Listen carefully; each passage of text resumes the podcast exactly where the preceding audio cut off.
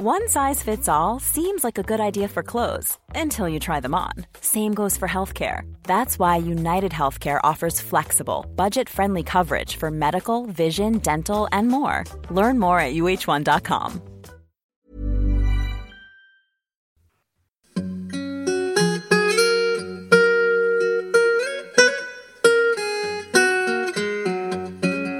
Hello everyone and welcome to The History of England, episode three hundred three, Shane the Proud.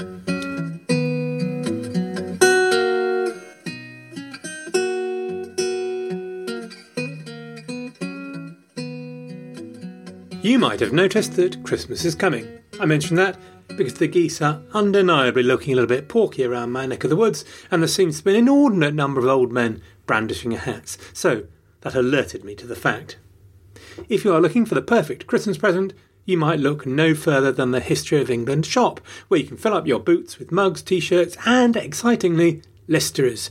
These are lists of rulers of England and neighbouring kingdoms on a reasonably attractive A two or A three chart, perfect for sticking on the back of the loo door to keep yourself busy while doing your business. Go to the History of England website, the history of england dot co dot U K, where you'll see a big sign for the shop. You might also note that on the website is also a way of buying annual membership of the History of England for other people, friends, enemies, relations, with a back catalogue of seventy-five hours of podcasts available and up to ninety new minutes every month. So at forty quid a year, it is surely a snip. So, hi thee to the history of england dot co dot U K, but don't call me Shirley. Secondly, now, I'm making it for lost time, everyone, and giving you the benefit of hours and hours lying around listening to podcasts. Today, I have another excellent one to recommend. It is called Age of Victoria by Christopher Fernandez Packham. Christopher had a very rich, mellifluous voice, so it is a joy to listen to, and he's one of those podcasters whose enthusiasm really makes its way across the airwaves.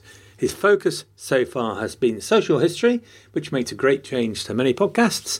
And these Victorians are really complicated and a fascinating lot. Though now he's having a hack at empire, which is great. Not only a most interesting topic, of course, but also great for me to pick some tips. So, Age of Victoria on a podcatcher near you. Right, now that everyone, sit up, back straight, eyes front and so on. This is where the fun stops, because we have come to speak of Elizabethan Ireland. It's not a pretty picture, to be honest, whatever your background or wherever you come from. Although, there's plenty of drama, that's for sure.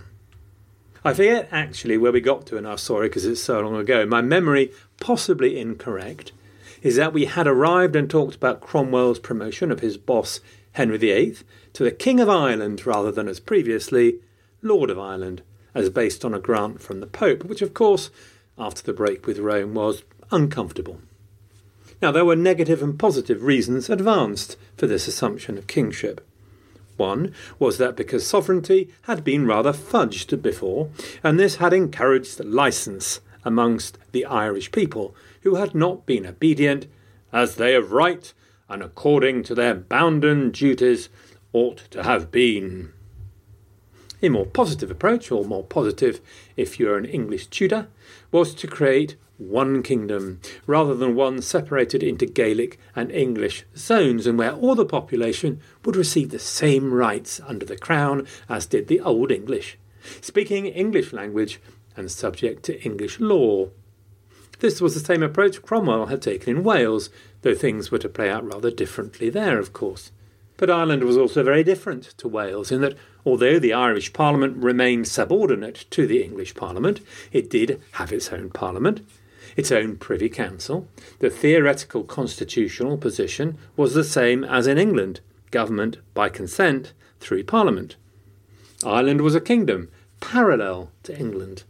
That anyway was the hope and expectation, and the policy of surrender and regrant was to help implement and embed that policy in Irish soil, that Gaelic chiefs would surrender their lands to Henry and he would then regrant them with an English title and rights, Baron, Earl, and so on. Now, there was a fundamental problem with this, in that under Brehon law, land was not owned by the individual, but by the sept, or clan, if you like, and this would create some serious problems about recognition of the new rights and potential for get-out clauses. Anyway, surrender and regrant is, I am sure, where we left it, because I remember that when I said that the failure of accommodation later in the century was not as inevitable as hindsight would have it, I received a sarky message. An Englishman telling the history of Ireland expects a sarky message or two. Wait till we get to the other crommers. But just to pick up on that again, to show how recalcitrant even someone as compliant as I can be, the story of Elizabethan Ireland is at least in part the story of how sheer incompetence and viciousness of Elizabethan government would fritter away the chances for success of that policy. Although obviously religion will also have a part to play, but less so in the sixteenth century than you might think. Let me give you an example. Settle back and prepare to hear about lots of revolts in Ireland over the next half century or so. Some names to bedazzle you. We'll have Shane O'Neill, Edmund Butler, the Earl of Thomond, Rory Ugo Moore, the Lord of Leash, Viscount Boltinglass, and then the big one, Hugh O'Neill, the Earl of Tyrone. It has been thought that these rebels were always rebels, harbouring their Irish grievances and desire to breathe the nationalist air of freedom. But in fact, all of them had either served the government or been willing to cooperate with the Crown. Hugh O'Neill was famously no stranger to the English court as a nipper. In the end, all of them would feel forced into revolt by the loss of status or ambition, or mostly by a fear and distrust of the English administration. Talking about England and Ireland's history and relationship rather tends to be a discussion of politics, and distinctly fighty politics at that, and fear not, I shall not deprive you of all of that. After all, I'm a podcaster. But we should also say that it was of course not the intention of the English Crown to sink their Irish kingdom in blood and destruction. Very much the opposite. In fact, they confidently expected that by making Ireland English, the local inhabitants would be helped, improved, and live happier, more productive, richer lives within the framework of English law and governance. To many of the English in Ireland, Gaelic lordship was nothing short of tyranny. This is from a tract produced by Edmund Tremaine in fifteen seventy-three, called The Discourse of Ireland, about the Gaelic lord. He useth the inferior people at his will and pleasure. He eateth and spendeth upon them with man, horse, and dog. He useth man, wife, and children according to his own list, without any means to be withstanded or gainsaid, not only as an absolute king, but as a tyrant or a lord over bondsmen. And by the time Elizabeth came to the throne, it seemed that Gaelic customs and culture, far from being subsumed by Englishness, were actually growing in strength. I think you may be familiar, after previous episodes, with the groups of people living in Ireland in the sixteenth century, or at least how those human beings were compartmentalised, it being impossible to get through life without a few rationalisations and neat boxes. It was the Gaelic Irish, or, as they were known to the Elizabethans, the Wild Irish. There were the Old English, who were descendants of the original Norman invaders in the days when the Normans were like a rash, pretty much getting into every crevice. The New English, people who came over to settle or be part of the administration, or set up shop as merchants in the towns. Now, there was relatively little confusion about the cultural orientation of the Gaelic Irish, nor indeed of the New English. But of the Old English there was. By the fifteen forties, the Englishry of both types had shrunk to about one half of the island, and the New English were shocked on arrival to discover that the Old English had adopted a sort of hybrid identity. On the one hand, they generally recognised the authority of the Crown, parche the normal sort of rumpuses powerful nobles periodically had with their rulers. They passed on land by a primogeniture like the English peerage, and they saw themselves as English. But they adopted much of the culture of Gaelic lords and of their Gaelic tenants, offering hospitality to Gaelic poets, judging their tenants' grievances according to Brehon law. They spoke an older kind of English, more in tune with Chaucer's English. There was a difference then, and cre- increasingly natural antagonism between the New English and the Old English, especially as the Reformation failed to take deep root in Ireland, and it became possible by the end of Elizabeth's reign to conceive of the idea of an Anglo-Irish nationalism rather than simply English versus Gaelic-Irish. When they came to Ireland then, the new English of the mid-sixteenth century were a bit horrified at what they found. Not only were the old aristocracy going native, but the land was going native too, and farming in this forms a sort of metaphor. The English were firmly convinced that productive farmland, or at least lowland champion land, was there to be ploughed, given over to arable. But they found arable lands deserted, given over once more to the Gaelic concentration on cattle rearing, or reverting to Irish forest and scrub. It was a metaphor for cultural degeneracy in the uncomprehending eyes of the English, rather than pastoral agriculture. And the Irish practice of following their cattle to summer upland pastures convinced many English that parts of Ireland were basically empty. The belief that the Irish inhabitants were basically underusing their land would form an excuse for annexation and plantation. There is a word also of civility that will appear more and more. The English understood Gaelic life and customs not one whit, and they saw it as backward. As part of their mission, then, was to bring to the Irish what they termed as civility. This is a process remarkably parallel to lowland Scots and their attitudes towards Gaelic Highlanders in Scotland. This confusing cultural patchwork and strategy to make the Tudor monarchy a reality had created the Tudor crown's only standing army, or at least the only one after Calais fell. By the fifteen fifties, the army numbered about two thousand. But it's possible to overdo the picture at the start of Elizabeth's reign of an ungovernable and divided land. Large parts of it were actually quite easy to govern. The English Pale on the eastern coast was largely peopled by descendants from medieval English colonists and remained Anglophile in attitude, though with increasingly strong links with Gaelic society. They were ready to provide military support to the crown, and were actually often quite excited at the assertion of royal power. They hoped and expected to win riches and influence through the process and be involved in the management of the extended royal polity. And other areas were pretty dependable for the crown too. Counties Wexford, Waterford and Kilkenny, the coastal towns Cork, Kinsale, Limerick and Galway. Together, these areas were also the most heavily populated of the island. However, to bring the whole island of Ireland into Cromwell's original vision of a kingdom conforming to English laws and land ownership carried with it an implication, a potential consequence. In the extremely unlikely event that the Irish didn't want to become English, I mean, a distant possibility obviously, because we came with lardy cake after all, but if they did not, then they might have to be coerced.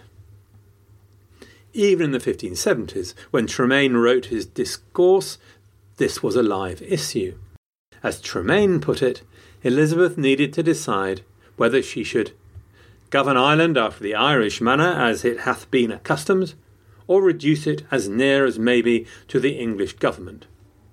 Tremaine here uses the word reduce in the Elizabethan manner, so rather than a negative lessening of Ireland, it meant a restoration to a more normal state of being in their view. So this issue had for decades already been recognised, that it might be necessary to abandon the attempt to reconcile and bring Gaelic lords with them through the policy of surrender and regrant, and instead embark on conquest. Indeed, in fifteen sixty-two, the then Viceroy, the Earl of Sussex, had written a plan which called for the conquest and colonisation of Gaelic Irishry, including the implementation of English-style local institutions, a plan which his successor Henry Sidney was also pursue. It's important to note that conquest never meant replacement of the ruling class or of genocide. The latter was an option consciously rejected on the rather callous ground that a prince was dependent for her glory on the number of people in her kingdom, and England could not be drained of people to populate Ireland. Nor did conquest mean the replacement of the Irish Gaelic ruling class. did mean all would be coerced into government in the English way. On the balance of probabilities, it seems that Elizabeth supported this plan for conquest. But it's a bit confusing because at the same time, because of one of the first things Elizabeth actually did when she became Queen, was to adopt another strand of her normal policies, government on the cheap. And so she ordered the standing army in Ireland to be cut by a fifth. But despite this, it seems Elizabeth believed conquest would be necessary and would be beneficial actually, but was to proceed slowly, bit by bit. Conquest and Anglicisation offered Ireland better governance, and as I have mentioned, what the Elizabethans called civility in the Elizabethan view, which essentially meant being more English. While the ability to turn the world English may not be considered an obvious benefit, it's just worth noting that before we descend into the warfare, in their own minds at least, the English thought the Irish would be better off by the end of it.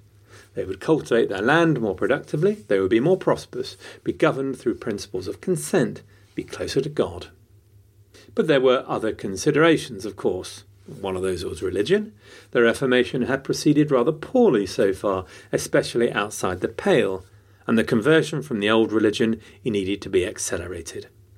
As it happens, though, here Elizabeth and her council were reluctant to push Reformation too hard, because they thought it might needlessly inflame local relationships at a time of change and threat. So, harsh religious repression, such as executed in the Netherlands by Spain, did not yet occur in Ireland, or even the level of repression that was occurring in England at the time. The second consideration was security. The English were constantly worried that Ireland would give their enemies a door into Elizabeth's kingdoms, and while conflict and religious difference existed in Ireland, that danger was enhanced still further. As the war between England and the Catholic world burned hotter, and as the English fears turned out to have some foundation that there could be rebellion and Catholic rebellion in Ireland, the search for security became more pressing. A lot can happen in three years, like a chatbot may be your new best friend. But what won't change? Needing health insurance. UnitedHealthcare Tri-Term Medical Plans, underwritten by Golden Rule Insurance Company, offer flexible, budget-friendly coverage that lasts nearly three years in some states. Learn more at U H one dot com. So, while again we'll spend most of our time talking about violence, and that indeed ended up being something of a focus on the period in Ireland, the English did spend time and effort trying to bring what they saw as better governance to Ireland. The basis of that governance would be the shire, the division of Ireland into thirty-two counties of territorially based units of administration. Each would have identical judicial, administrative and fiscal structures. This was not new. Some shires had been successfully established in Norman days, but from the thirteenth century had been allowed to decline. In their place, lordship had re-established its hold with the practices associated with the term coin and livery, lordships defined by power relationships rather than based on property.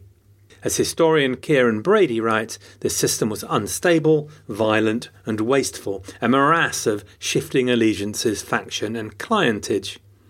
Even the winners in this process, including Old English earls such as Ormond and Kildare, recognised this, and they were actually quite receptive initially to reform. So, what was the detail of the Earl of Sussex's plan? The Earl of Sussex's plan was to revive and extend sharing and administration, then, was based on what he described as constitutions. In each of the shire, fundamental judicial principles were to be asserted, such as defining stealing, burning and murder to be capital offences. Accessories to threat, theft and other crimes were to be prosecuted and punished.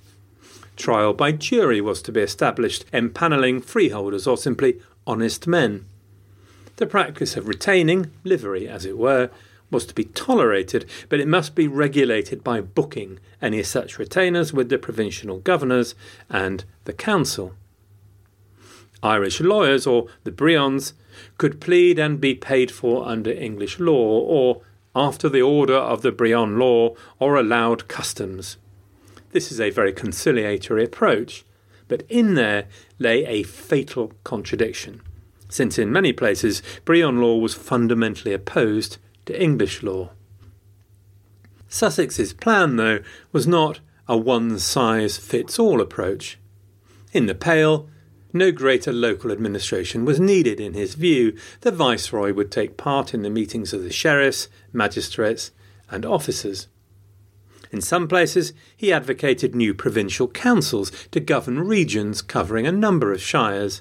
This was a practice already used in England and Wales, with the Council of Wales and the Council of the North, run by a government-appointed president, working with a council of local lords and interests.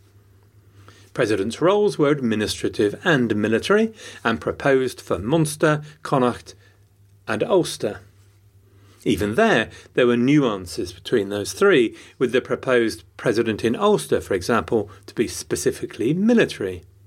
Such councils would be unnecessary, thought Sussex, in areas such as Leinster, where the O'Byrnes, O'Tooles and other Gaelic dynasties were already operating a shire system. To a degree, by the turn of the century, the English could claim that the policy of shiring had been completed successfully, and the provincial councils established in Munster and Connaught. A new court to deal with petitions and infringements of public order, the Irish Privy Council remained and in theory contained both old and new English lords, and in the early years in practice too. The Parliament was to meet as called by the Viceroy. However, the reality was that events badly affected the character of what was planned to be a civil administration. Increasingly, Irish administration became militarised under the pressure of conquest, violence and rebellion, so that shires were often only in place on paper. Courts were beset by disorganisation and a lack of comprehension amongst the inhabitants. The policy of colonisation, adopted in Munster, Leash and Offaly, were imposed from Westminster rather than growing out of local support, and so the Viceroys universally hated the scheme and cut across shiring and administration, as well as generating massive local resentment and resistance, as we'll see. But the most vicious and corrosive development was probably driven by martial law. The original source of this problem also lay with Sussex. Martial law in England was deployed during rebellion. In Ireland, Sussex adapted the law to allow it to be used prior to rebellion. More than a little different in spirit as well as practice. So, if the Viceroy issued a commission of martial law to somebody, the recipient English military captain was able to kill pretty much anyone they liked, with the exception of the greater lords. They were entitled to danger money in the form of one-third of the goods and possessions of anyone they killed. Partly, the expansion of the use of martial law was driven by the Elizabethan demand for savings and economy in the military. Here was a system by which troop captains could have their salaries supplemented. How private individuals could be issued commissions, therefore acting as soldiers, that didn't have to be paid by the state. Viceroys consistently failed to prosecute captains who exceeded their commissions. Under Sussex, the use of commissions had largely been confined to the East, but the Viceroy Sidney and the Viceroy Fitzwilliam that followed Sussex used the mechanism of martial law with increasing regularity. Henry Sidney issued at least ninety of them during fifteen sixty-five to fifteen seventy-one, and the rate increased to the end of Sidney's second term of office in fifteen seventy-eight. The rewards encouraged adventurers to come to Ireland, to seek not the delivery of good governance for the betterment of the people, but to enrich themselves by imposing the power of the Queen's government at small cost to the state. The result, in the words of historian David Edwards, was that Ireland was increasingly in the grip of military and security agents of the Crown, authorised to carry out killings and punishments with impunity and seek enrichment in the process. Unsurprisingly, often Gaelic lords and chieftains struck back at their tormentors, which in a gruesome sense simply justified the idea of preemptive martial authority. To give her some credit, when Elizabeth became aware of the problem, she did take action. In fifteen eighty-five, she ordered a reduction in the use of martial law. In fifteen ninety-one, she abolished its use completely. But the damage had been done. The Cailleach, as she was called in Gaelic Ireland, or the Hag, was seen as a tyrant, and things were little better among the Anglo-Irish. Right, well, that's enough preamble, I think. Let us start to talk about what actually happened and see how far we get this week.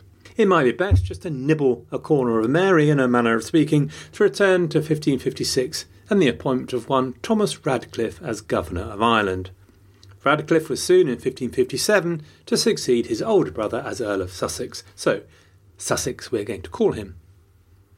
As already described, Sussex was a man with a plan. Of the two strategies, accommodation or conquest, Sussex favoured an aggressive assertion of his monarch's rights in Ireland. Faced the problem, though, in the form of an almost equally ambitious man, one Shane O'Neill, a Gael who sought to enhance his power in Ulster, in the north of the island, for whose background we need to go back a step further to explain that as well as being controlled by a number of Irish lords, parts of Ulster were also being settled by Scots from the western isles of the MacDonalds. The reason why the MacDonalds had started to settle in the area is a bit obscure, but possibly encouraged by the marriage of a MacDonald to the Bissets, supporters of the dominant Ulster O'Neill clan. In the early sixteenth century, infiltration of the MacDonalds increased into an area of Antrim called the Glynns and onto Rathlin Island. In the reign of James the Fifth, it seems that English fears of a Scottish invasion of Ireland, in the style of Edward Bruce of the fourteenth century, would become a reality again. Fears put off by the defeat of a combined Scottish and Irish army in fifteen thirty-nine.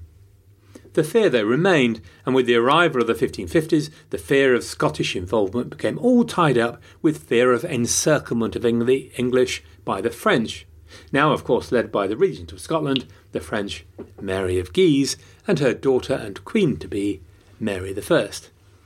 So, hold on to that thought about the MacDonalds. Back to Shane O'Neill, then, the son of Con O'Neill, leader of the Clandeboy O'Neills. Shane was fostered out to another powerful Ulster clan as a kid, the O'Donnells, in his youth, and survived abduction by a rival who challenged Con O'Neill's leadership of the O'Neills, unsuccessfully as it happens. In fifteen forty-two, Con O'Neill went in for the surrender and regrant offer from Henry the Eighth, and his eldest son, Matthew O'Neill, was simultaneously made Baron of Dungannon. Young Shane, meanwhile, was left out in the cold. But you just can't keep a man like Shane the Proud down. In fifteen forty-eight, he defeated the O'Neill clan in battle, ostensibly to reassert his father's control over a clan that was being undermined by those cursed MacDonalds taking over in Antrim. In this end of keeping the Scots at bay, Tyrone's aims coincided with those of the English, who had built a garrison form at Newry in southeast Ulster to assert more control. As Shane sought to build his power in Ulster, the struggle became a triangular one between Dungannon, his brothers, and Shane and Tyrone. The net result was Tyrone was in the end driven out and would die in the Pale in fifteen fifty-nine, and Shane, despite not being the Earl of Tyrone de jure, was now the Earl of Tyrone de facto, and he achieved this in part by securing the support of the Scottish MacDonalds. Part of the problem here was that we now had two competing methods of claiming lordship. The Gaelic system, by which Shane claimed to be Tanaistu, or heir, and the English descent by primogeniture, which, after Tyrone's death, Brian O'Neill should have been made Earl, not Shane. The English tended to misinterpret Shane's motives, seeing him as simply refusing to accept the rights of the Earl. The English Chancellor from the Pale, Thomas Cusack, went there to try and understand all this tangle, and clearly found against Shane, reporting back of him that his pride, stubbornness and all bent to do what he could to destroy the poor country. O'Neill burned the Earl of Tyrone's house as Cusack left, which I guess was one way of flicking the V's. This was the crisis Sussex inherited when he arrived in fifteen fifty-six. English intervention had not been consistent or forceful. They rather accepted Shane O'Neill's de facto control and failed to adequately support the ousted Earl of Tyrone. The interplay of the traditional shifting alliances and factions also played its part. The Old English Earl of Kildare supported Shane against his father, for example. It's all a bit of a mess, and frankly, Sussex fluffed his lines from the start. He was furious at Shane's alliance with O'Donnells, but agreed to pardon him nonetheless, and he simply ignored the succession issue and again left the Earl of Tyrone out in the cold. Encouraged by this, O'Neill attacked the O'Donnells, and the scale of his ambition became clear. He sought to extend the power of the O'Neills so that there should be but one king in Ulster for the future. In fifteen fifty-seven, Sussex called for the O'Neills to support him as he carried war to the MacDonalds. Shane, though, contrived not to reply, and when Sussex attacked into Ulster, he also put Armagh to the sword to try and weaken Shane's grip on the lordship. Sussex's campaign was accompanied by brutal scorched earth policies, burning crops and slaughtering cattle, with the resulting famine. His campaign included Rathlin Island, which would suffer three massacres. This one in fifteen fifty-seven by the Earl of Sussex, by the Earl of Essex in fifteen ninety-one, and by the Campbells of Scotland in sixteen forty-two. Sussex increasingly tried to bring O'Neill to book, fearing his network of support that stretched from Kildare to the Earl of Argyll in the Scottish Isles, but continually he failed to bring around his defeat. On one occasion he attempted to build an alliance of minor septs of O'Neill against Shane, only for Shane to march proudly through Ulster, intimidating all the septs back to his side. And initially, at least, and to Sussex's despair, when Elizabeth came to the throne, she was rather inclined to accept Shane O'Neill's de facto supremacy. Sussex managed to talk her out of it. In a way, you had to think there's no point with the old surrender and regrant if folks like Shane could just replace Tyrone, who had accepted the deal and been appointed by the Queen. But try as he might, Sussex could not bring Shane O'Neill to heel. Once again, he tried to build an alliance, this time based on the support of the O'Donnells, but O'Neill got in first, defeated the O'Donnells, and took the head of the clan prisoner. This didn't present alliance with English viceroys in a particularly positive light for the locals. Ulster had now been militarised for a long time, and added to his local warriors, Shane also had contingents of the famed Gallaglasses. Have we talked about Gallaglasses? I feel we might have done so, since the Gallaglass had been a feature of Irish history since maybe the thirteenth century.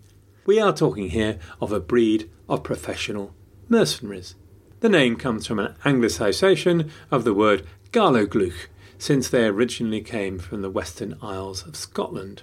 They came to Ireland to fight, either as freelancers or as part of the Lord's household, although generally it was only the greater lords who could afford a permanent addition to their household, either by paying in coin or in kind, or by settling them on land.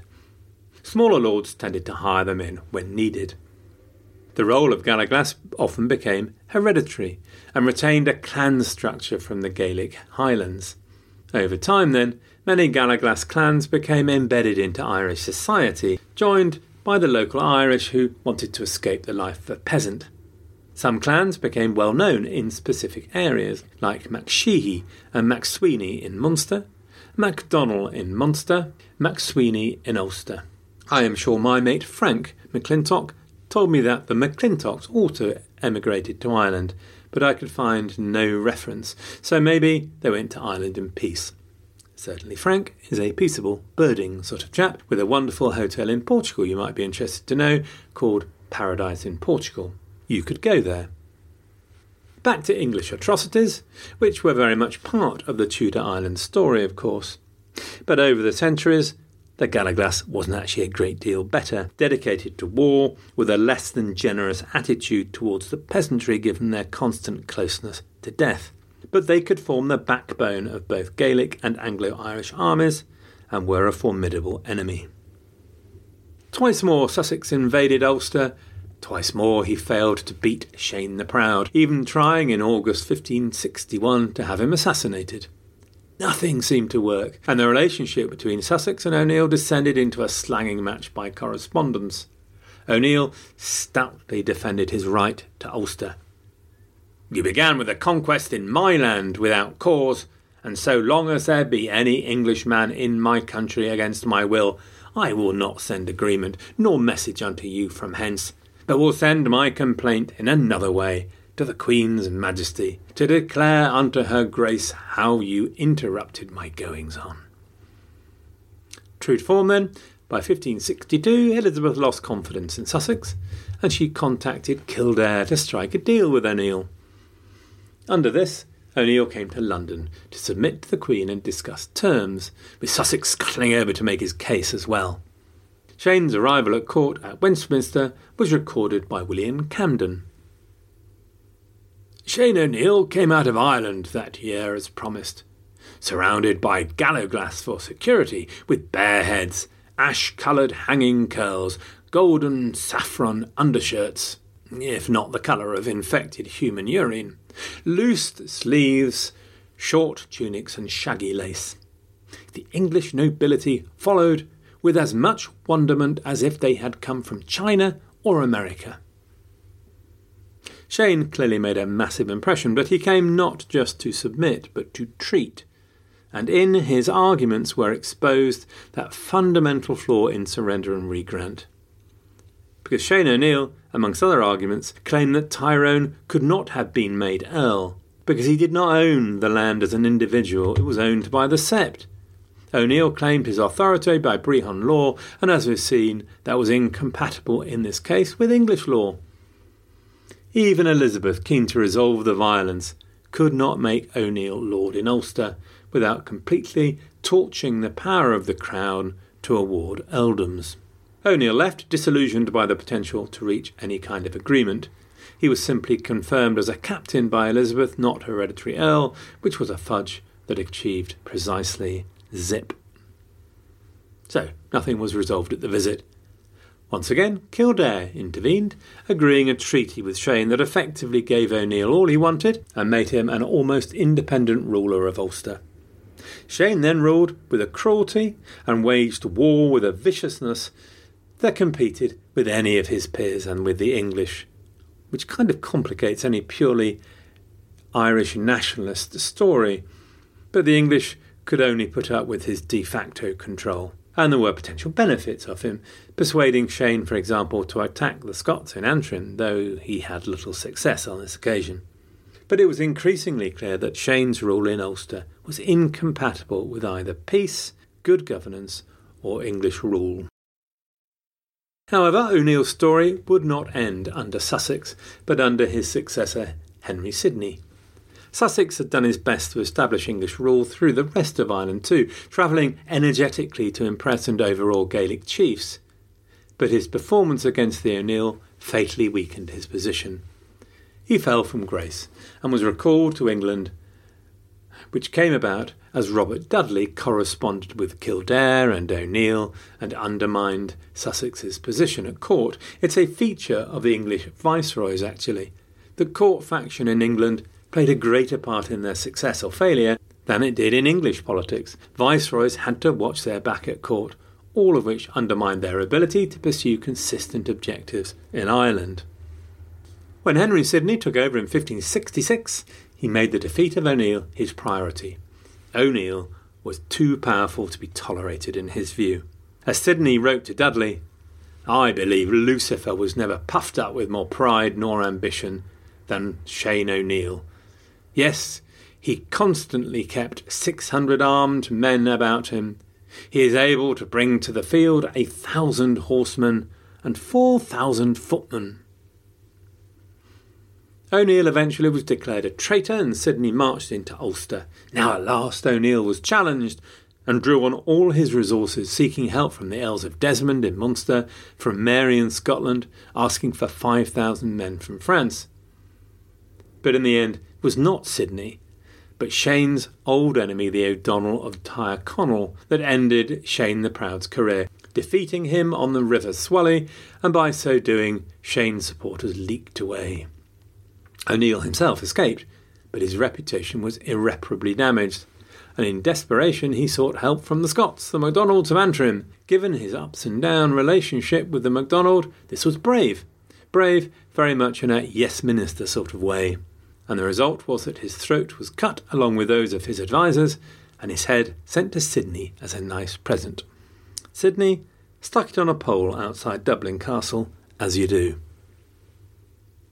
O'Neill's reputation suffered at the hands of English contemporaries and historians, seeming to leave no legacy except violence, ambition and instability. Even Irish nationalist historians struggled to incorporate him into the Gaelic tradition, repelled by his ambivalent attitude to his fellow Gael and his pursuit of English recognition. But Shane organised and harnessed the power of Ulster and Gaelic Ireland as never before, and for many years bulked the extension of English political power and culture into the north of Ireland. Oakley dokley, I think that's enough for now. Next time we'll talk more about political events in Ireland to around fifteen ninety, let's say, the eve of the Nine Years' War. And we can talk a bit about plantations, society and religion. It'll be a hoot. Meanwhile, do not forget the History of England shop and the possibility of both swag and or membership of the History of Ireland for your friends, family or indeed most hated of enemies. Let me briefly thank a couple of blokes before I leave. Matt the Mason, who got in touch. He tells me that he's an experienced Mason now, forty-six years old now, so he doesn't do paving anymore because he feels it's beneath him. Matt does really exist. That is a bona fide Mason's joke. Could I just urge sewage workers or plumbers not to get in touch with their trade jokes? Then there's Frank Geraghty, who tried to give me some advice on pronunciation, but it's hard remotely over the interweb, so I fluffed most of it. Sorry, Frank. In penance, there is a nice folk song that Frank provided that I put on the post for this episode about the life of Shane the Proud. Enough blathering. Good luck, everyone, and have a great fortnight.